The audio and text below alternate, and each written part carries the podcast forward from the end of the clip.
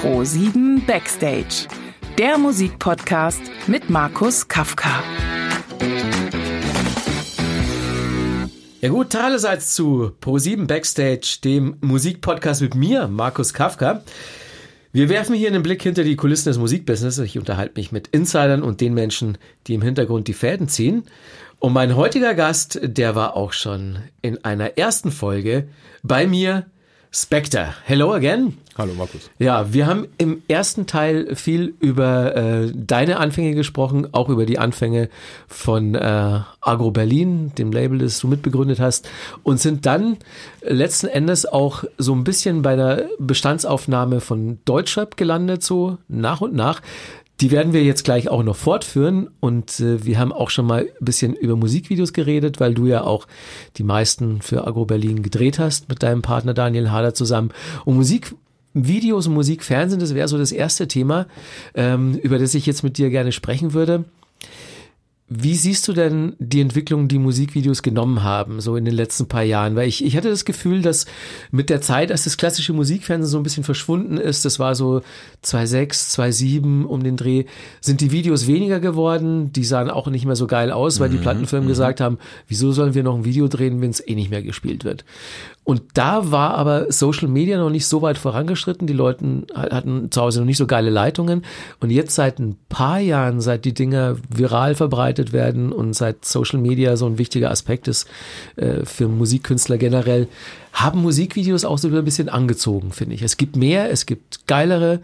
Äh, teilst du die Ansicht so ein bisschen? Ja, das war, das war auch ganz gut, ganz gut beschrieben. Also es waren, äh, wahrscheinlich waren es noch mehr äh, äh, Talfahrten und also es ging hoch und runter ganz schön oft in der letzten Zeit, sagen wir aber mal einen so. massiven Bruch gab ja, es da, glaube es gab einen ich. richtigen Bruch aufgrund von verschiedensten Sachen. Also ich glaube zu nennen ist der Zusammenbruch der großen äh, äh, Musiksender. Ja, also Mhm. MTV, Viva äh, haben aufgrund von Online oder warum auch immer so ein bisschen Relevanz verloren. Musikindustrie generell ja auch so. Mhm. oder so, ja, weil wer weiß, was es war. Ähm, das war ein Ding. Dann war es die Demokratisierung des Films, also im Sinne von das Consumer, was auf, auf Konsumerkameraniveau passiert ist in den Ja. letzten Jahren. In den letzten 10, 20 kann man sagen, ist so, war so der Wahnsinn. Also ähm, Filme machen war noch nie so zugänglich wie jetzt. Ist immer noch nicht billig. Man kann immer noch, wenn man Filme ordentlich macht, das ist immer noch so teuer wie früher, theoretisch. Aber man kann viel eher mal sowas, äh, man, man, hätte früher nie so Videos drehen können zu den Budgets, wie man das heute dreht. Ja. Also gerade im Untergrund hat sich da enorm was verändert. Und dadurch natürlich auch ganz viel neue Talente, die man jetzt sieht. Und ich finde, das Niveau hat zugenommen. Äh, all over deutlich zugenommen sogar. Äh, auch wenn die Budgets äh, verhältnismäßig geringer sind als damals. Also man muss sagen, es wird weniger Geld ausgegeben, das Niveau ist gestiegen. Ähm,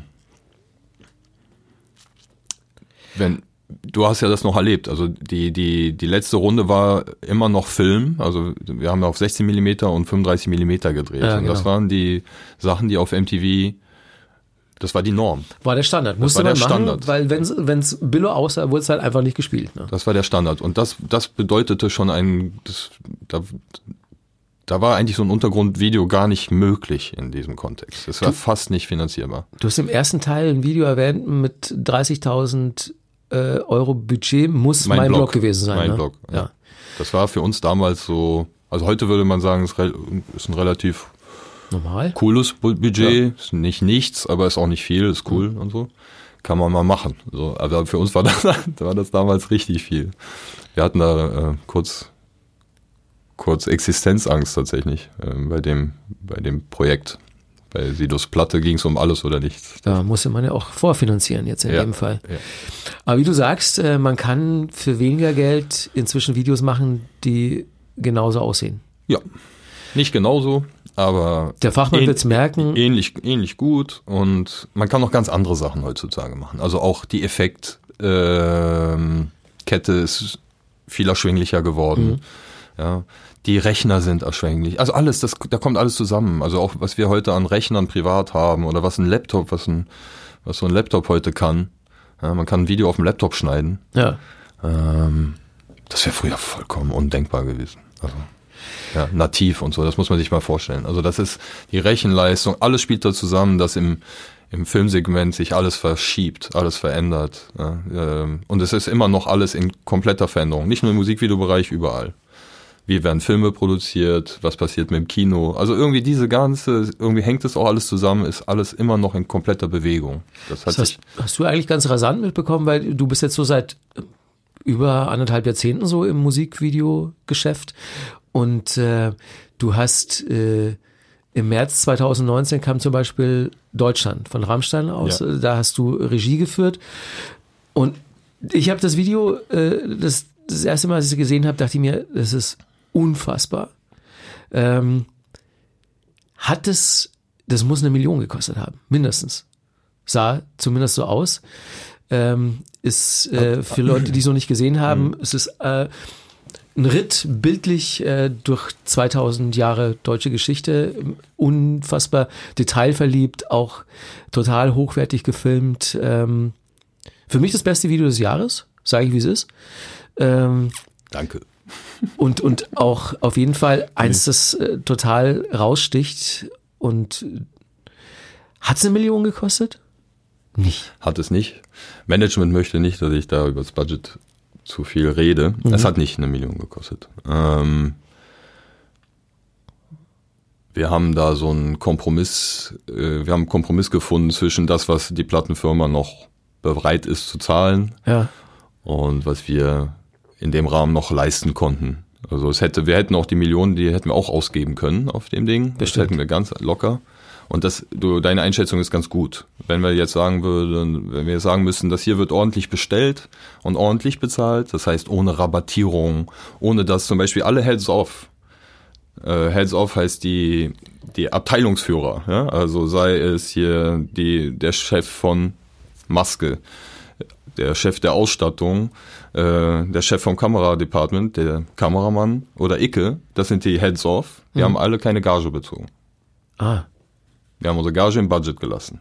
Es war eine Entscheidung, den Film dicker zu machen. Ähm, man verdient, also um das mal so, zu relativieren, damit jetzt nicht alle so schockiert sind, um das zu relativieren, äh, äh, bei Musikvideo sind die Gagen an sich moderat. Ne? Man macht Musikvideos nicht, weil man da eine Wahnsinnsgage kriegt oder so. Man macht Musikvideos, weil man viel Freiheiten genießt und ähm, meistens etwas machen kann, wo man kreativ weniger, also wo, wo man, wo man sich mehr verwirklichen kann als sonst irgendwo Ja. im Geschäft. Das kannst du im Kino nicht und in der Werbung nicht. Da reden zu viele Leute mit, ist zu kompliziert. Da kann man wirklich noch als Regisseur manchmal einfach sein Ding machen äh, ähm, und wird von der Band unterstützt. Das sind die Hauptgründe. Man macht sich Visitenkarten im Musikvideobereich. Da macht man Sachen, die man zeigen will. Da macht man Sachen, mit denen man sagt, guck mal, das kann ich, das, das, äh, das ist, was wir machen und so. Deswegen, äh, die Motivation ist seltener Geld. So fängt das schon mal an. Und dann kommt es halt dazu, macht man es richtig oder nicht. Und da äh, ist es immer, dann am Ende ist das Geld immer zu knapp. Da hätten die Heads off dann nicht auf Gage verzichtet, dann wäre der Film auch nicht so monumental geworden. Das heißt, du hast äh, vor dem Hintergrund deines künstlerischen Selbstverständnisses gesagt, ich trete da ein bisschen zurück, damit es am Ende Ja. geiler aussieht und ich besser damit leben kann. Ja, also ich habe das als Regisseur schon oft gemacht und das hört man ja auch oft. Also man hört, dass der Regisseur hat dann nochmal Geld reingesteckt in seinen Film, weil, also das ist jetzt nichts Neues. Ne? Also ähm, das Wichtigste für uns ist immer noch das Werk, was wir da hinterlassen. Ähm, und Geld verdienen ist das eine, aber du, du kannst deine Karriere auch äh, quasi durch einen schlechten Film ja auch schädigen. Ja. Also äh, es ist, alle haben Interesse dran, dass es gut wird. Und so muss man sich das auch vorstellen. Also sowas entscheide ich ja nicht äh, über die Köpfe hinweg, sondern die Heads off, ich, wir kennen uns, ne? Ich treffe meinen Kameramann und so weiter, ich treffe den Ausstatter, äh, äh, wir besprechen uns und dann sage ich denen das und sage denen, wärst du bereit, auf Gage zu verzichten? Weil unser Budget ist so und so und wir brauchen so und so. Und ähm, wir sind die einzigen, man muss ja auch sagen, dass wir die einzigen sind, die davon wirklich profitieren. Ja? Der Kabelträger, der kann nicht so richtig hausieren gehen mit, ich habe das Kabel getragen auf dem Rammstein äh, Muss man Video. sehen irgendwie. der muss bezahlt werden, der hat davon nichts. Ne? Aber wir können uns, wir können ja quasi ne, auch damit hausieren. Wir können sagen, wir haben Rammstein gedreht, die Hells auf profitieren vom guten Film. So, und an der Stelle, äh, äh, so, so macht man das, dann bespricht man sich und dann ist das eine gemeinschaftliche Entscheidung für den Film. Ähm, wichtig ist dann, dass Plattenfirma und, und, und äh, äh, Band sowas respektieren. Ne? Das wäre schön. Das tun sie nicht. Deswegen kann ich Leuten auch nicht wirklich immer raten zu so einer Art Arbeitsweise. Das muss man sich sehr gut überlegen. Ja? Weil was nichts kostet, ist nichts wert. Das hat meine Mama gesagt und die Scheiße stimmt. Also man denkt, das wird honoriert, wird es nicht. Ah, okay. Das heißt, äh, das ist auch ein Plädoyer an die anderen Kollegen in der Zunft, es nicht dann doch am Ende wieder billiger zu machen, Also als das man ist es eigentlich vorhätte. Richtig. Also wäre wär das Initialbudget bei Rammstein nicht in Ordnung gewesen, hätten wir das nicht gedreht. Verstehe. Die, die Nummer da noch ein bisschen auf Geld zu verzichten, f- im Sinne des Films, ist ma marginal im Verhältnis zum restlichen Budget gewesen. Ähm, ich würde sagen, dumpen darf man wirklich nicht, ne? weil man sich eigentlich nur selber fickt äh, und die ganze Branche mit. Aber wir waren weit weg vom Dumpen. Ne? Das ist immer noch ein dickes Budget. Das ist nicht das, was du genannt hast. Äh, aber es ist immer noch für, für die deutsche Musikindustrie ein, satt, ein sattes Budget gewesen. Ja? Also die Sachen, das sieht man auch. Also die Sachen, die du da im Video siehst, die kannst du nicht, äh, die kriegst du einfach nicht umsonst. Das, Ja. das sind viele Sachen, die einfach kosten. Und man muss auch sagen, dass natürlich unfassbar die Motivation sehr hoch war. Wir haben von allen Beteiligten unfassbar viel erhalten. Ja? Hohe Motivation auf Rammstein. Es war ein Prestigeprojekt. Ja? Da hat man wirklich, die Leute haben viel gegeben. Und davon profitiert der Film auch. Ja? Leute, Waren am Ende alle zufrieden damit? ich, ich denke schon. Äh, äh, Label, Plattenfirma sehr. Ähm, ich meine, wir haben nicht einen Schnitt geändert oder irgendwas. Die wir waren alle sehr begeistert. Ähm, ich habe nicht jeden im Team gefragt, ob er zufrieden war äh, äh, im Nachgang, aber ich, ich, ich, ich denke, also ich denke, wir können alle sehr glücklich sein. Ich jetzt äh, speziell als äh, Regisseur, ich sitze ja noch ein bisschen auf dem heißesten Stuhl, also sagen wir, das Ding wird kacke, dann habe ich erstmal ein Problem und nicht unbedingt der Ausstatter oder so. Äh, und für mich, für mich ist gut ausgegangen, das heißt, dass wir dürften alle zufrieden sein. Auf und das war ein Fall. schmaler Grad, also War es wirklich? Ich meine, es gab ja natürlich so die üblichen reflexhaften Kontroversen um dieses Video. Das bezog sich aber weniger auf deine Arbeit, als vielmehr auf äh, die, die falsche Interpretation einer Szene, die halt vorab äh, erschienen Genau, ist als genau. Teaser.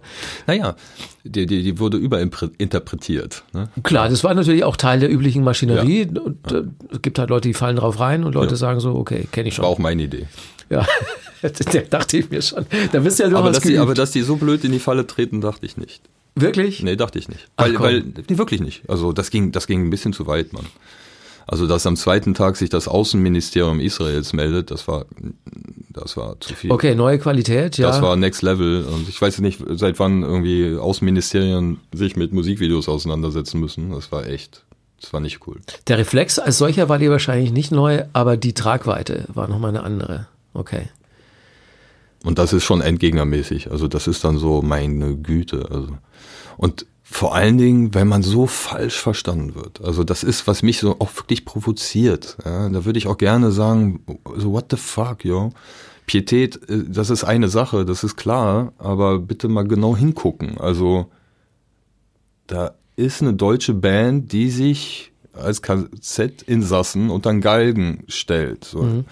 Jetzt, wie viel Raum der Falschinterpretation gibt es da? Das finde ich wirklich, weißt du, so, das, da verbiegt sich so ein bisschen meine Vernunft. So.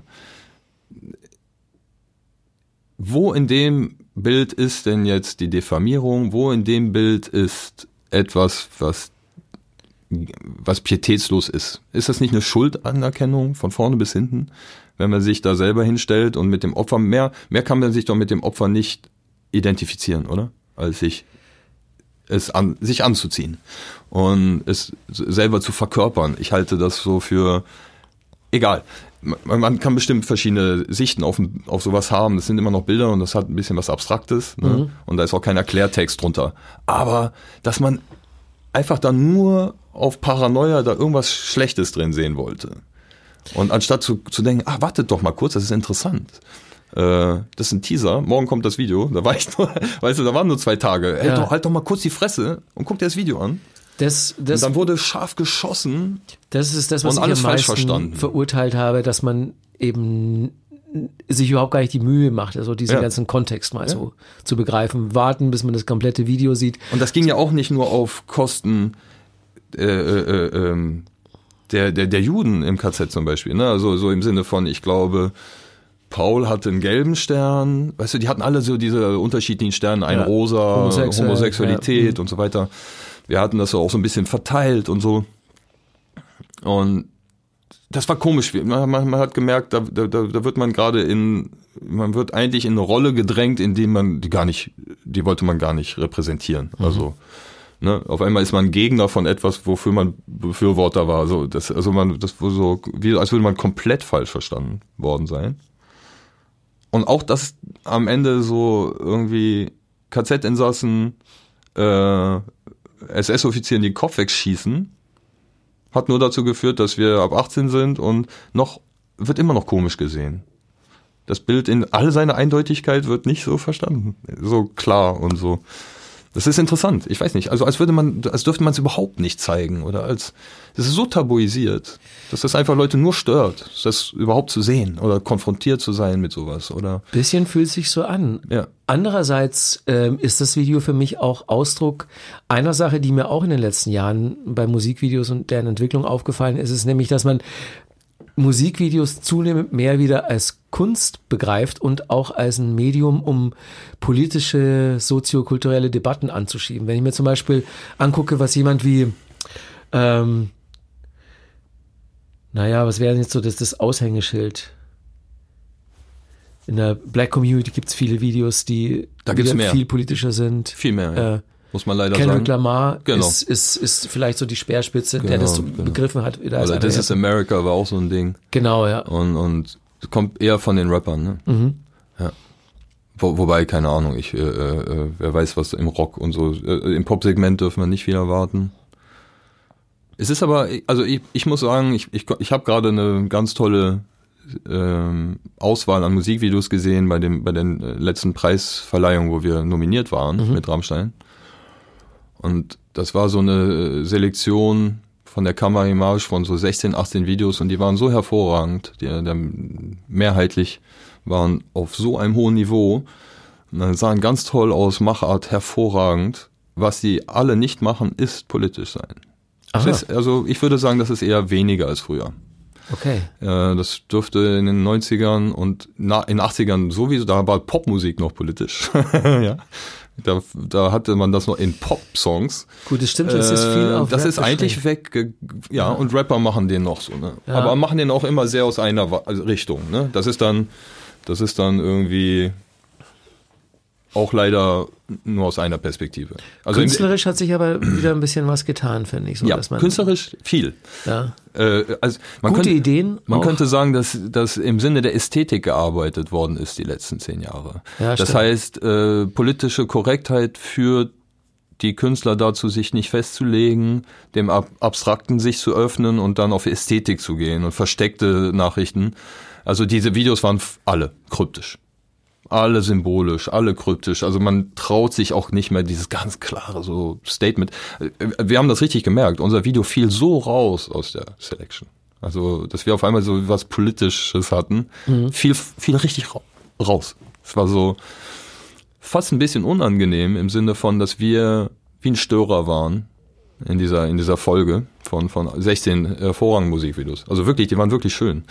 Ähm, aber in ihrer Aussage so abstrakt, dass man nicht dieses Gefühl hat, wie wenn, wenn man wirklich klar irgendwie stated. Und das haben wir ja. Bei, bei so Video fallen mehrere Statements. Und hier historische Fakten und auch historische Verzerrungen. Wir haben ja da alles Mögliche gemacht da bei dem Video. Das war auch das Geilste, also was mir am meisten Spaß gemacht hat bei dem Rammstein-Video war, so historische äh, Stereotypen zu erkennen Ja. Und sie zusammenzulegen. Zu merken, dass der SEK-Typ mit mit, äh, mit seinem Brustpanzer und Schulterdings und Helm und Schild und so. Der, derselbe Stereotyp ist wie der mittelalterliche Ritter, theoretisch. Mhm. Das ist genau dasselbe. Und wenn du die noch auf dem Pferd packst, dann sind die genau dieselben. So, da, da habe ich, das war mein Kick, so kreativ, äh, die Zeiten übereinander zu legen. Ja. Und Bücher, Verbrennung, Hexenverbrennung und so, so Sachen dann zusammenzulegen und so. Und dann auf einmal hast du irgendwelche Mönche, die die SA umarmen und komische, komische Verbindungen. Das hat Spaß gemacht. Das ist mhm. geil. Oder SEK auf dem Schlachtfeld mit Rittern und so. Das ja. ist geil. Das war, das hat mir sehr viel Spaß gemacht. Ich weiß nicht, ob man das überhaupt so alles erkennt. Äh, man muss das Video, also man sollte auch dieses Video äh, öfter als ein, zwei, dreimal gucken und äh, man wird auch beim 20. Mal noch mit Sachen belohnt, die man vorher noch nicht gesehen hat. Und das ist das Tolle daran auch. Was inspiriert dich als Musikvideomacher? Gibt es bestimmte Regisseure, gibt es bestimmte Ästhetiken? Gibt, ja, es gab immer so große Vorbilder. Auch alles aus den Zeiten von MTV damals. Also Chris Cunningham ist wahrscheinlich mein absolutes größtes Vorbild. Für FX Twin und auch genau. äh, All's Full of Love für Blurk gemacht zum Beispiel. Genau, mal ein Madonna-Video, ja. mal eine Playstation-Werbung. Er, er, hat, er hat relativ wenig gemacht. Also äh, wir, wir, wir konnten uns leider nicht genug laben an seinem Werk. Mhm für mich einer der aller manischsten Regisseure und äh, äh, so richtiger visionärer ja. Motherfucker. Einfach totaler Wahnsinn. Und so ein, muss ein wahnsinniger Feingeist sein. Also was die mit FX Sünder gemacht haben, das ist wahrscheinlich State of the Art mhm. in der Videokunstkultur. Ein, so, das wird, das wird für immer bleiben. Ja. Ähm, und Videotypen, man muss sagen, äh, aus den 80ern kommen, in den 90ern waren das so starke äh, Videomacher, ne? also Romanek und äh, hier äh, Jonathan Glazer. Äh, Wahnsinn. Ja. ja. Glazer. Äh, wie hieß noch unser Hip-Hop? Äh, Spike Jones. Äh, typ. Äh, ja, den meine ich nicht. Äh, Joseph Kahn. Hype Williams. Hype Williams. Ja. Hype und so das waren wahnsinnige Einflüsse. Also mhm. die waren ja alle und die hatten auch Budgets und so. Das heißt, wir wurden konditioniert, ich wurde konditioniert mit so Millionen Budgets. Ja, ja, so, ich, ich sehe so Missy Elliott Video und denke mir, geil, so muss man das machen. Oder Buster Rhymes und ja. ja, und ja, so fing das an. Das war auch das Problem, dann mit der Realität erstmal zurechtzukommen. mit den 30, mit den 30.000 von meinem Blog, das ist ein bisschen was anderes. Ja. Aber wir haben ein bisschen Fischauge gemacht, haben wir trotzdem. Ja. Aber ja. Äh, äh, wo, wo, wo, wo, waren wir? Regisseure und, und so eine Ästhetik. Ah, Einflüsse. Ja, Einflüsse. Mhm. Mhm die Einflüsse, äh, aber das ist nicht der Grund. Ich glaube, der Hauptgrund ist, äh, dass Musik bei mir seit schon immer immer Bilder auslöst. Ich nehme an, das ist nicht nur bei mir so, sondern vielleicht was ganz Normales. Also ich kann mir das gar nicht anders vorstellen. Du hast natürlich gesagt. das entsprechende Talent, äh, um diese Bilder, die in deinem Kopf sind, auch anderen Leuten näher zu bringen. Daran scheitert es bei mir ein bisschen. Ich rede dann eher drüber, über das, was ich da sehe, und du machst es.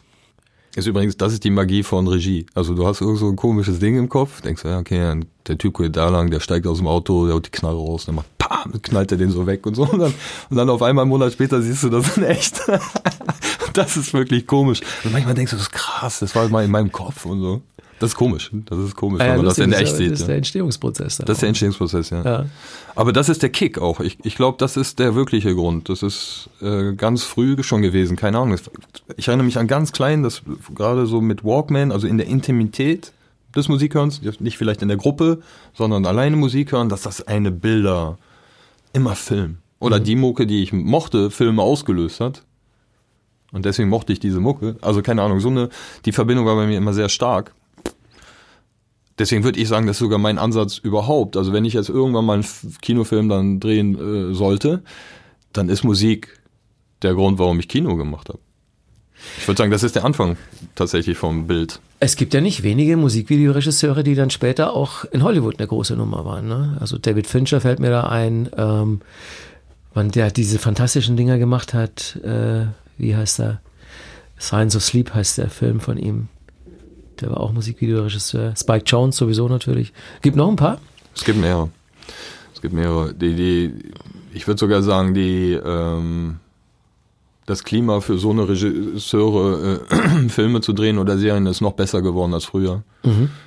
Ähm, es gibt auch äh, so viel zu drehen wie noch nie. Das muss man auch mal sagen. Also wer Regisseur werden will, äh, der soll das machen. Wir brauchen mehr Frauen in diesem Segment. Das merkt man. Aber ganz das dringend. merkt man ja. ganz dringend. Ja. Und ich sage das nicht wegen der Quote, so im Himmels Willen, die sollen gut sein, bitte. also Frauen, die nichts ja. drauf haben, sollen gleich, die, die brauchen nicht kommen. Es geht, es geht darum, wir brauchen gute Frauen. Es ist quasi ein äh, richtig starker Bedarf da und zu wenig, zu wenig äh, äh, Ressource. Mhm. Was schade ist. Ne? Und dann passiert etwas sehr Gefährliches. Da werden auch Frauen über, da werden Frauen quasi implementiert, etwas zu tun, sind so überfordert und so. Da entstehen gerade so dumme Sachen. Ja? Und dann sind die enttäuscht, weil es dann nicht so gut wird und so. Muss sich natürlich an den Strukturen auch noch ein bisschen was ändern, damit. Ich weiß nicht, es ist, es ist keine frauenfeindliche Struktur. Ich würde sagen, das ist auf gar keinen Fall frauenfeindlich. Es gibt ganz viele Frauen im Film, die sind nur alle mehr auf Produktionsseite. Ja, aber auch das hat einen Grund. Also, ja, aber deiner Meinung nach? Meiner Meinung nach, ähm, weil die Strukturen so gewachsen sind, dass man äh, Frauen so ein bisschen noch den Zugang zur großen kreativen Entfaltungsmöglichkeit verwehrt. Und äh, ich, ich mache ja auch ein Kurzfilmmagazin beim MDR und äh, bin viel, viel an Filmhochschulen unterwegs und sehe halt, dass die Strukturen da noch lange nicht so sind, dass man äh, im Kreativbereich das als, als gleichrangig ansieht. Mhm, Das ist, für mich ist das so schwer. Ich, ich, ich habe da immer, ich, vielleicht will ich es auch nicht wahrhaben. Ich mag Frauen sehr und ich finde dann immer, ich, ich verwehre mich immer diesem, diesem Gespenst, dass Männer Frauen unterdrücken oder das, so ich, ich denke dann immer, warum sollte das so sein? Dafür lieben wir die Frauen zu sehr. Ich glaube das nicht. Und dann habe ich so, dann probiere ich andere Gründe zu finden, warum Sachen sind, wie sie sind. Und so. Und ich merke eine Sache, wenn eine Frau heutzutage, jetzt sagen wir mal in unserem Segment, gerade in unserem Bereich kann ich das 100 pro sagen, wenn jetzt eine Frau gleichwertig gut ist wie ein Mann, dann hat die eine bessere Bewertung heute als er. Weil aufgrund ihrer Seltenheit im, in der Branche wird sie Ko Koeffizient 2. Ja, wirklich, die ist doppelt so wertvoll in dem ja. Moment. Deswegen kann ich an der Stelle nicht sagen, dass das für die an der Stelle jetzt alles so schwer ist. Ähm, die Frage ist, wie kommt man dahin? Und vielleicht ist da da ein Problem. Das glaube ich ähm, ist es nämlich. Also so wenn die erstmal da ist, wo du sagst. vielleicht traut man es ihnen dann überhaupt erst nicht zu. Vielleicht trauen sie sich selber nicht zu. Jetzt müssen wir auch mal was sagen über Männer. Ne? Und äh, weißt du so, da sind manchmal sind Schwächen Stärken. Ja? Und Männer haben einfach hormonell ein Idiotie gepaart mit Größenwahnsinn tritt bei uns öfters häufiger auf als bei Frauen. Mhm. Ja. Mhm. Also Männer kommen in den Raum und denken, sie haben das, die wissen genau Bescheid und sind die coolsten und der weiß gar nichts und ist ein Idiot, aber das reicht, um den Film zu machen. Ist leider Verstehst so. du? Ja, ja, aber das ist auch ein männliches Attribut. Das kann gut wie schlecht sein. Deswegen fliegt einer zum Mond, der eine schafft der andere stirbt. So ist er. Eine Frau sagt, ist jetzt ein Idiot. Warum ist denn der da hingeflogen? So das, ist, das, ist keine, das ist weibliche Intelligenz, äh, Intelligenz sagt, warum? Ja. Warum muss denn der jetzt mit 300 kmh gegen die Wand fahren? Weil Wegen dem Rennen oder was? Wegen, wegen, wegen dem Pokal oder wegen. Oder ja. also Männer finden das auch ein bisschen geil, so.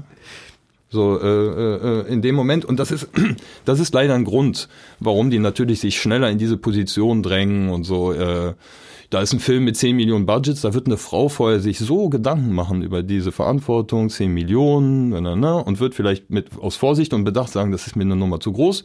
Der Typ kann gar nichts, geht dahin, ey, kein Problem und so. Weißt du? Ja. Da mitten, mittendrin im Film merken die alle, das Ding geht komplett den Bach runter. Das sind Männer, so sind Männer. Und dann wird das irgendwie gemacht und so. Und dann gibt's Kollateralschäden und ja, also. Wir, Aber wir, apropos, ne, jetzt, äh, wo wir das äh, Eisen schon angepackt haben, wenn wir über Frauen und Männer Deswegen reden. sind die in der Produktion übrigens, Markus, Entschuldigung. Ja, weil sie, weil sie da viel weil, vernünftigeren Weil sie Ansatz besser sind. Ja. Da. Die sind viel besser. Die halten die Scheiße zusammen, die organisieren das besser, die sind nicht all over the place und so, mhm. sind nicht so chaotisch und äh, wenn, also, ne, gerade, also für andere Leute ist das immer nicht erkenntlich, denken, das wird zwischen Regisseuren und äh, äh, Schauspielern wird der Film gemacht. Das ist nicht wahr. Ja. Diese Produktion ist das absolute Rückgrat. Wenn das nicht läuft, diese Maschine, dann geht da gar nichts. Ja, das ist so wichtig. Und das, ich glaube nicht, dass das grundlos ist, dass Frauen da so stark sind in dem Segment. In dem Segment, weil sie es besser können. Oder Agenten, Agenten, das sind Frauen. Frauen sind gute Agentinnen. Ja, da steht die Kommunikation im Vordergrund. Da steht die soziale Intelligenz im Vordergrund. Wen verknüpfe ich mit wem? Wer trifft wen? Wer muss wen kennenlernen? äh, äh, wie package ich diesen Film? Welcher Regisseur passt zu welchen Kameran, zu welchem Ding? Ne, ne? Frauen. Frauen sind da die Besten. Ah, okay, dann. Und, und deswegen, manchmal denke ich immer so, das ist vielleicht auch so nicht alles so, so. Man muss nicht sagen, nur weil auf einem Posten keine Frauen gibt, dass äh, Frauen unterdrückt werden in dem Segment. Und vielleicht haben Frauen auch gar keinen Bock auf die Position und suchen sich was anderes Gutes. Und das, ich sehe das ja auch. Also ich, wie gesagt, ich finde im Film eigentlich gibt es viele Frauen. Sie sind nur nicht auf der kreativen Seite sind sie unterbesetzt. Ja. Ja, Kamerafrauen gibt es wenig und Regisseurinnen gibt es zu wenig, aber es gibt wiederum in der Artdirektion, in der Ausstattung auch ganz viele Frauen.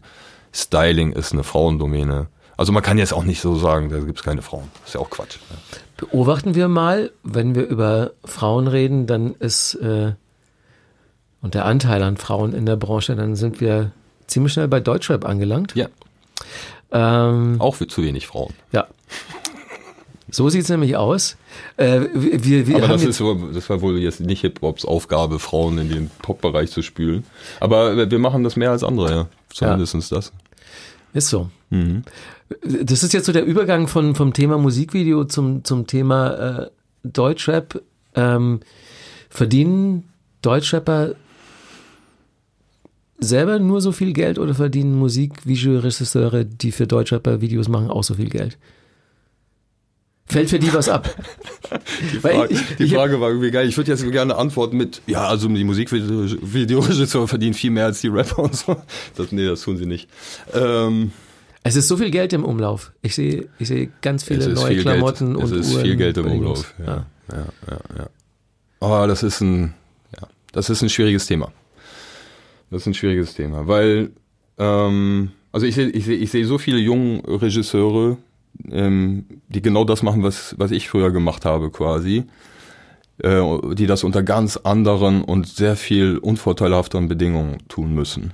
Ähm, erstmal sind die Budgets zu klein, zu, zu, zu niedrig angesetzt. Ja? Aha. Das liegt daran, dass es irgendwie geht heutzutage. Ich, ich würde sagen, damals war die Limitierung auch größer. Da, da ein paar Hürden hätte man gar nicht nehmen können ohne das richtige Budget. Das kann man jetzt irgendwie. Ähm, die Zeiträume sind super kurz geworden. Das heißt, die Regisseure haben ganz wenig Zeit. Äh, der Rapper will ein Video drehen, eine Woche später muss die Scheiße online sein. Ja, das be- bedeutet, der hat keine Vorbereitung, keine Nachbearbeitung, so zack, zack, zack. Es muss alles sehr schnell gehen. So aufgrund dieser Single-Release-Streaming-Releases, Genau, ja. so äh, ist das. Und am besten drehst du zu jedem Release irgendwas Visuelles. Dadurch wollen und können auch die Rapper nicht mehr so viel pro Video ausgeben. Und so. Also ist, es gibt tausend Gründe, warum das so ist. Auf jeden Fall sind die Budgets zu klein, die Zeiträume zu kurz. Und das würde ich mal grundlegend der ganzen Szene vorwerfen, außer ein paar Ausnahmen. Ja, also es gibt so, man merkt das auch dann ziemlich schnell. Man merkt bei 187, man merkt das bei hier jetzt äh, SSCO, CEO hat schöne Videos gedreht. Also man merkt, man merkt schon hier und da sofort, wenn der Rapper ein bisschen mehr ausgibt und sich da ein bisschen mehr Mühe gibt, auch vielleicht immer mit demselben Setup arbeitet, ne, so wie bei 187, da merkt man so, das ist, da ist was Konviviales, das ist ein Crew, Crew-Dynamik. Ja. Da dürfte es diesen Regisseuren besser gehen als den meisten anderen. Die, ehrlich gesagt, für viel zu wenig Geld gerade Videos drehen für Jungs, die ein ganz gut laufendes Geschäft haben. Und es ist einfach komisch, wenn, keine Ahnung, so das Budget darin besteht, also wie, wie, wie gebe ich jetzt mein Ge- Budget aus für ein Musikvideo? Und wenn das Geld dafür ausgegeben wird, was ich anhabe, ja, also keine Ahnung, ich kaufe mir ein, ein Pulli bei Gucci, äh, kaufe mir einen Rolex und keine Ahnung. Und das war mein Budget. Das sind 20.000 Euro. Oh ja, und jetzt dreh, und jetzt drehe mich für zwei Mille. Ja. Ja, also kann man, man kann das so, man kann das so machen, ne? Aber das ist natürlich für die Zunft und für, die- für die Filmschaffenden kein besonders interessante Situation. Vor allen Dingen, weil die das eine mit dem anderen ja nichts zu tun hat. Also das, äh, was der Typ da anhat, ist nicht zwangsläufig das, was das Video gut macht. Ja. Und ähm, an, an, an der Stelle ist so ein bisschen die Gewichtung, gerade im Rap-Segment, die liegt ein bisschen schief. Das ist irgendwie, irgendwie fühlt sich das oft nicht so ganz so gut an, weil ich weiß, die Typen strugglen da. Ja, und das sind alles so eine One-Man-Show-Typen, die drehen selber, die schneiden selber, die, die bauen noch das Licht selber auf, die können sich keine Crews richtig leisten mit den Budgets. Das heißt, das professionalisiert sich auch nicht. Das heißt, es ist für die Jungs ein bisschen blöd, weil die auf der Stelle treten. Für die Rapper reicht das. Mhm. Ja, die haben dann ja einmal eins da und können releasen und sagen, okay, ist für mich gut genug. Ja, das ist ja auch legitim. Nur, was machen diese Regisseure? Wie kommen die vorwärts? Ne? Die wollen ja sich aufsteigern und so weiter. Und so. Und das sieht man leider selten. Das gibt's vereinzelt und ich würde auch sagen, insgesamt ist die Videokultur schon auch da äh, gestiegen. Ne? Also das ist so, man merkt richtig, also eine Kultur am Bild und so, die, wie die passiert. Wir sind in Deutschland wenig originell, alte Probleme und nicht nur jetzt bei uns in mhm. unserem Segment, sondern überall. Also Copycats, wie immer, Deutsche. Ja? ja. Wird ein bisschen da geklaut, ein bisschen hier geklaut und so. So wirklich eigene, eigene Ideen selten. Ja. Also das kann man leider immer noch der Branche vorwerfen, aber ansonsten würde ich sagen, ist die, ist die so bunt und so rege wie noch nie. Und es gibt auch voll, es gibt auch avantgardisches Zeugs. Also wir haben mittlerweile auch Leute, die aus Deutschland heraus Avantgarde machen und hier und da Nadelstiche setzen und ganz spitz sind und so. Und weißt du, so Typen wie Young Horn und so, die sind extrem zeitgeistig. Das ist mir auch ja. aufgefallen, dass äh, für die Welt. Also da kann auch ein Londoner, ein New Yorker mit irgendwie was anfangen. Man merkt, so der, da ist der Zeitgeist schon global. Ne? So. Ja. Also es gibt überhaupt so ein paar Leute, wo ich so ein bisschen so diesen, fast diesen, diesen früh 80er, vielleicht sogar Punkrock-Spirit des DIY, ähm, dass man, dass man vieles selbst macht, einfach auf, auf traditionelle Strukturen scheißt, so einfach sein Ding durchzieht, ne? Braucht keine Plattenfirma, interessiert mich das alles stimmt, nicht. Das stimmt, das ähm, stimmt. Das, das führt auch dazu. Die geben halt ihr, die müssen ihr Budget selber verwalten. Mhm. Das ist, das ist, da ist keine Plattenfirma mehr, so die sagt, wir holen uns jetzt ein Videoteam, eine Produktion oder so. Das geht, das ist auch wirklich so. Der Rapper macht das meistens direkt aus seiner Hosentasche. Ja, der hat seinen Vertrieb, irgendwie und ansonsten hat er dann macht er sich selber ein Budget und sagt, hey, dreh mal mein Video. Macht sogar seine eigene Promo, hat seinen ja, Instagram-Kanal, ja, richtig. läuft ja alles. Ähm, Finde ich sehr, sehr gut grundsätzlich, so diese totale Demokratisierung und, und, und dieses Scheißen auf Strukturen. Ich auch. Ähm, es ist ja unbestritten so, dass äh, Rap äh, die wichtigste Jugendkultur der letzten 40 Jahre ist und äh, eigentlich die einzige noch verbliebene, ne? abgefahren, genau ne? Ja. ja. Ist wirklich abgefahren. Ja. Also für uns, die aus Subkulturzeiten kommen, wo es so ganz viele starke Subkulturen gab, ist das komisch zu sehen, finde ich auch. Ja. Ich habe das ja im Prinzip auch alles durchexerziert. So, ich war Ende der 70er war ich so Punk, dann New Wave, dann war ich Goth. Gerappt habe ich nie, aber ich war, ich war dann in der Grunge-Band und, mhm. äh, und, und lege jetzt Techno auf. Also ich habe ich hab ein paar Dinge durch. Ähm, und bei Rap hat mich halt immer die, die Entwicklung total erstaunt. Äh, und äh, jetzt ist es natürlich so, das haben wir auch schon gesagt, äh, ist es eine Jugendkultur? Ist es, ich weiß gar nicht, ob Subkultur noch hundertprozentig zutreffend ist. In manchen immer noch Teilen, ja. ja. In Teilen, ja. ja. Mhm. Oder Aber beziehungsweise die Wurzel ist da, liegt immer noch genau da. Die Wurzel liegt da ja, und, und, es ist eine Subkultur, die jetzt aber so die umsatzstärkste Musikkultur ist, ne? gleichzeitig. Und das ist abgefahren. Also, ähm, wo, wo, was glaubst du denn, wo die Reise hingeht? Also der Grund dafür ist klar, ne? Der liegt auf der Hand. Also das war, das war uns ganz früh klar. Wir haben ganz früh, weißt du hier noch, äh, wie hieß er? Sex Pistol Manager, als er gesagt hat, Rap ist äh, Michael McLaren. Genau, Punk der der der Schwarzamerikaner oder was? Irgendwie sowas hat er gesagt, ne? Und wir haben damals die Unterschiede wahrgenommen. Wir waren die einzige einzige Subkultur, die sich der, des Kapitalismus komplett bedient hat. Das mhm. System, wir waren Antisystem im System. Ja, so kann man sagen. Immer. Ja. Ja, also, wir waren ja immer käuflich. Wir mhm. sind die korrupteste Subkultur des Planeten. Ja. Und sie, da, dadurch, wir haben uns immer so piratenmäßig. Wir haben uns bereichert am System.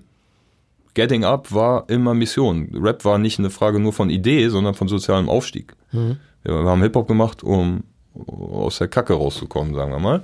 Aus Scheiße Gold machen war das. Ja, Leute, ja aber auch so ein ganz offener Umgang damit. Ne? Hat ja auch niemand so getan, dass Und dann hast du gezeigt, was du was du dir geholt hast und ja. warst stolz drauf und so. Und durch diese durch diesen Mechanismus hat diese Subkultur Kapital, Struktur, also all das, was Metal auch gemacht hat, aber nur nicht also offen aggressiv kapitalistisch. Ja? Mhm. Die haben das auch gemacht, die haben ja auch ihre Festivals und so. Das sind alles selbstgewachsene Strukturen. Die sind ja auch noch da. Ja. Die sind noch nicht so laut wie wir halt, ja. Und vielleicht nicht immer so am, am Grinden. Aber Rap ist permanent am Monetizen. Mhm. Hip-Hop monetize die ganze Zeit. Hustelt immer weiter. Neuer Trend, wir sind drauf. Also man muss ja auch mal sehen, also was, was Rap super reaktiv. Also wenn morgen die Welt auf einmal auf, keine Ahnung, äh, auf eine Banjo-Gitarre steht, dann kommen, dann werden, werden, damit Hip-Hop-Beats gemacht. Ja. Also wir, wir reagieren immer direkt. Wir sind total, also korrupt ist das falsche Wort. Man. Du weißt, was ich meine. Opportun.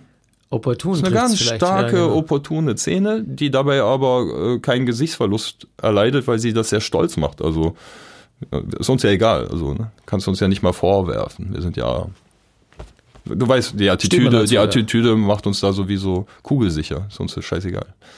Du sagst, du sagst äh, Autotune, äh, was ist das für eine Schwuchtelmucke? Äh, hör mal den Text. Der Typ rappt gerade über Kokain und Nutten. Was ist daran schwul jetzt? Anderes. Und das ist, das ist, wie, wie Rap immer damit so umgeht. Wir, wir können, wenn wir wollen, sind wir wir können alles machen. Das ist nochmal ein anderer Aspekt, dass halt, ich finde auch, äh, Rap ist viel musikalischer geworden, ja. durch Sachen wie ja. Autotune, durch ja, Trap total. und es ist, es sind richtige Songs jetzt teilweise. Genau. Ne? Ja. Ähm, also es ist Absolut. ja so das sky's the limit, wenn man hier so über, über Rap redet, mhm. weil ähm, Jetzt gibt es halt ein paar Großverdiener in der Szene, ob verdient oder, oder nicht ganz so verdient, das ist ja für jeden einzeln verhandelbar. Ach, alle verdient, erstmal. Erstmal ist doch geil. Ja. ja. Also so die, ich weiß nicht, auf wen du ansprichst, aber so, äh, äh, ich, wer ist denn, wer wird überhaupt kontrovers gesehen in dem Segment? Vielleicht Farid und Kolle, mhm. so, äh, aber das ist straight up erarbeitet, also den kann man ja überhaupt nichts vorwerfen, außer dass sie die waren strebsam, die waren äh, diszipliniert, die haben, also denen hat man das nicht geschenkt oder so. Profis. Hey, die waren damals schon, also ja. noch zu select, die machen das richtig lange. Das mhm. sind doch keine Typen, denen das so zugeflogen ist. Die haben sich das richtig erarbeitet. Ja? Wie real das jetzt ist und ob Kolle ist jetzt, was er ist, vorgibt zu sein, ist auch alles auch langweilig. Also den, bei denen ist doch einfach nur die Superlative geil. Ja? Wie viel Boxen die verkauft haben, wie viel, was die für aus, was die aus dem, aus professioneller Haltung heraus generieren, das finde ich total geil. Ja, jetzt persönlich haben wir nicht viel am Laufen miteinander, ist mir auch Latte und so. Mhm. Und musikalisch äh, äh, ist das vielleicht nicht immer mein, mein, meine Lieblingsmucke, aber da, darum geht's ja überhaupt gar nicht. Das kann man, ja, es es das kann man total respektieren und ich finde die Superlative geil. Ich finde einfach geil, dass Typen autark, wie weit die es schaffen und einfach auch nochmal, ja, also überhaupt diese, diese Grenze äh, ausloten. Was geht denn noch? Geht noch mehr? Wie viel Boxen kann man verkaufen? Wie, wie, äh, das Ausloten dieser Grenzen, das haben wir auch immer probiert. Mit jedem Release hat mhm. Agro probiert, das zu tun. Die Typen sind Teil davon. Ähm, und das sind die einzigen, die mir einfallen, wo man vielleicht mal diskutieren würde äh, über, ja, wie finden wir das denn jetzt? Alles andere ist doch geil. Also von, und ich meine da auch wirklich jeden. So, äh, ähm, 187 ist phänomenal, was Hamburg da endlich hat. Mhm. Ich meine, das hat, also muss man sich mal vorstellen. Hamburg, ne? So was Geiles aus Hamburg und Hammer. Frankfurt ist immer äh, respektabel und immer ganz ja. stark. Ähm, auf Haftbefehl warten immer alle irgendwie. Äh, äh, Haftbefehl ist leider, leider, immer das ewige Warten. Das ist auch einer unserer größten Rapper überhaupt. Mal gucken. Ja. Auf den haben sich ja so die, die meisten geeinigt, sogar als Feuilleton. Ne? Ja, aber da kommt halt nichts. Ja, stimmt. Dauert, zieht sich immer so ein bisschen. Das ist äh, so eine. Er sagt immer, gut Ding will Weile haben. So. ja, ja, das ist, bin ich, bin ich einverstanden. Ja. Aber ich hoffe einfach, dass das Moment, Momentum nicht, nicht äh, versandet. Ja. Ähm, Wie sieht's aus in Berlin? Berlin bleibt immer noch die Rap-Hauptstadt für mich. Das ist, ich merke das immer, jeder kleine Untergrundrapper, dem sein, sein Pendant in einer anderen deutschen Stadt hat einfach keine Chance. Und Berliner sind per DNA schon mal geiler als alles andere. Das merke ich immer so. ähm, da kommt eine Menge coole. Da sind zum Beispiel richtig viele junge, krasse Rapper gerade bei uns. Da, da wird es mehr die Frage sein, wie können die sich so durch den Morast da so durchkämpfen und wer schafft mhm. es, wer schafft es, sich ins Rampenlicht zu, zu, zu stellen, aber ich nehme an und ich sehe davon nur einen Bruchteil, dass es immens viel Nachwuchs gibt in dem Segment, was wir noch gar nicht ahnen. Und wir dürfen nicht vergessen, wie schnell Rap geht. Also ein 16-Jähriger, der meint, er muss rappen, der ist mit 19, wenn er will, ist der eine Maschine. Ja. Und oder er auch schon wieder weg vom Fenster, ne, weil es nicht funktioniert genau. Ja. Genau, genau, genau, genau. Ja, aber das, also weg vom Fenster, die sind hartnäckig. Die sind hartnäckig. Und dadurch, dass die Videos für ein paar, weißt du, der Homeboy dreht, also da ist ja nicht nur Low Budget, da ist No Budget so. Mhm. Und die noch alles so äh, unter Freunden, weißt du, in dieser Dynamik, die man als, als äh, in so einer Gang hat oder in so einer Freundes, in so einem Freundeskreis entwickelt, das macht doch einfach alles noch Spaß. So. Und da geht's noch gar nicht um so viel. Da kommen die alle her, die können gerade, die, die können das noch Jahre so machen bis sie 25, 26 sind und dann langsam denken so, jetzt langsam will ich aber mal was verdienen. Aber ey, wer es in sechs, sieben Jahren nicht schafft, mit Rap zu monetizen heutzutage, der ist dann auch wahrscheinlich falsch beraten. Also der. Ja. Das ist geil. Es gibt wohl nichts so Schnelles und so cooles Geld zu verdienen. Also ich habe, ich, ich, ich werde jetzt auch mal wieder ein, zwei Rap-Sachen anfassen, nur deswegen. Okay. Weil das einfach einfacher ist als Werbung und Kino und so. Das ist einfach einfach und unkompliziert und macht Spaß und läuft. Also, also gibt Schlimmeres. Ja. Vielleicht zum Schluss, ähm, ein Eisen im Feuer, das hast du außer Rap, das du jetzt vielleicht wieder anpackst, auch noch. Ähm, du, hast dich in Hollywood rumgetrieben. Ja, schon seit Jahren irgendwie. Ja. Das ist auch ein, äh, äh, äh, das ist so ein regelmäßiges Klinkenputzen. Ähm, da geht es um Langfilmformate, es geht viel um Entwicklung tatsächlich, gar nicht nur um Stoffentwicklung. Ja, Aha. gar nicht nur um Drehen und da ist auch schon, da sind auch schon mehrere Stoffe passiert tatsächlich, ähm, weil wie soll ich Ihnen das erklären? Dieses äh, Regisseur-Ding ist, da, da bin ich auch mehr reingerutscht, als dass das irgendwie so ein Endziel war. Ne? Also das ist ähm, damals entstanden durch die Musikvideos und auf einmal ist man Regisseur. Äh, die Tätigkeit als Regisseur ist sehr, wenn man sich auf ein Ding dann festsetzt äh, und man sagt, man dreht jetzt dieses Jahr einen Film zum Beispiel, dann ist das Jahr gelaufen auch. Ja. Das ist so eine intensive Tätigkeit, dann ist links und rechts geht nichts mehr. Mhm. Und schon alleine deswegen möchte und mache ich gerade mehr Entwicklung als Drehen, weil ich, weil ich sonst meiner, meinem Output nicht gerecht werden kann. Also dieses permanent noch sechs Projekte immer zurückhalten, weil ich, ich muss gerade drehen, Entschuldigung, alle müssen warten, ich muss drehen, das ging nicht mehr und das ging mir auch auf den Sack. So. Ja. Deswegen muss ich sehr vorsichtig sein mit meinen Drehzeiten. Also ich will weiterhin drehen, keine mhm. Frage, aber ich will nicht mehr die ganze Zeit drehen. Okay. Weil dann schaffe ich nichts mehr anderes. Mhm. Und es gibt wichtig, noch ganz wichtige andere Sachen zu tun. Und gerade so in der Stoffentwicklung, also ich will ja Welten kreieren und so weiter. Ähm, ich kann in der Zeit, wo ich einen Kinofilm drehen würde, kann ich vier so eine Welten kreieren und Konzepte fertig machen. Okay. Weil das andere so intensiv ist. Das vergisst man auch. Man verliert auch immer da so Lebenszeit. Ne? Also man denkt, das ist so lustig. Nach so einem harten Dreh bist du gefickt, man. Ja. Da merkst du auch so, uff, das, das geht richtig an die Substanz und an die Gesundheit. Das ist anstrengend. Das ist richtig anstrengend. Das ist wie so ein bisschen so, wie so ein Krieg. Es hat sowas von Feldzug. Wirklich, so Feldzugmäßig. So, Dafür machst du noch einen ganz fitten Eindruck. Ja, das sind, äh, das sind die Pausen dann danach. ja, ich werde auf jeden Fall weiterhin ein Auge drauf machen, äh, drauf haben, was du machst. Ja. Ähm, ich denke, wir werden das bestimmt fortsetzen hier, das Gespräch. Ich habe noch lange nicht alles abgearbeitet, was ich mit dir besprechen wollte. Ähm, fürs Erste war es es mit der Folge 2 des äh, ProSieben Backstage Podcasts mit dir, mit Spectre. Ich wünsche dir alles Gute bei deinem weiteren Tun und äh, irgendwann wird dein Name da stehen, wenn aus Übersee eine ganz große Geschichte kommt. Danke, Markus. Ja, ich hoffe. Das wäre, das wäre, also ich arbeite dran. Ja. Kann noch nicht viel sagen, aber Kann dir Empfehlung schreiben, kann ich dir, kann ich verfassen ich, für dich. Ich merke nur, man braucht ganz viele Eisen im Feuer in dem Bereich, damit es zu einem, damit eins überhaupt klappt. Also man kann nicht mit ein, zwei Konzepten in Hollywood hoffen, dass man zum Zug kommt. Fair enough. Man braucht viele und dann irgendwann finden sich die Millionen, damit man es drehen kann. Das Ja. ist eigentlich das Problem. Ideen gibt's da so viele, gute Leute auch. Hollywood ist voller Talente mit guten Ideen. Ja. Problem ist die Finanzierung dieser Projekte, weil Film immer noch so, ist immer noch sehr kostenintensiv. Also, ne, da müssen erstmal Millionen hingelegt werden für irgendwie Bilder. Das muss man sich auch mal vorstellen. Ne?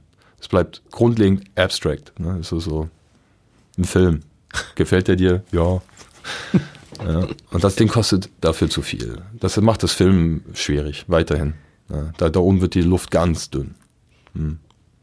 Aber du brennst. Ja. Und deswegen, ich bin da ganz zuversichtlich. ja. Wir Danke, fragen das ab. Genau. Vielen Dank bis hierhin Danke, Markus. und alles Gute und bis zum nächsten Mal. bis bald. Das war's dann mit äh, Pro7 Backstage und Spectre. So, Herrschaften, haben wir aber wieder wirklich was gelernt. In diesem Sinne, recht herzlichen Dank für die Aufmerksamkeit. Auf Wiederhören. Eine Produktion von Pro7 Sat1. Redaktion und Schnitt Caroline Schmidt und Katja Lieske. We love to entertain you.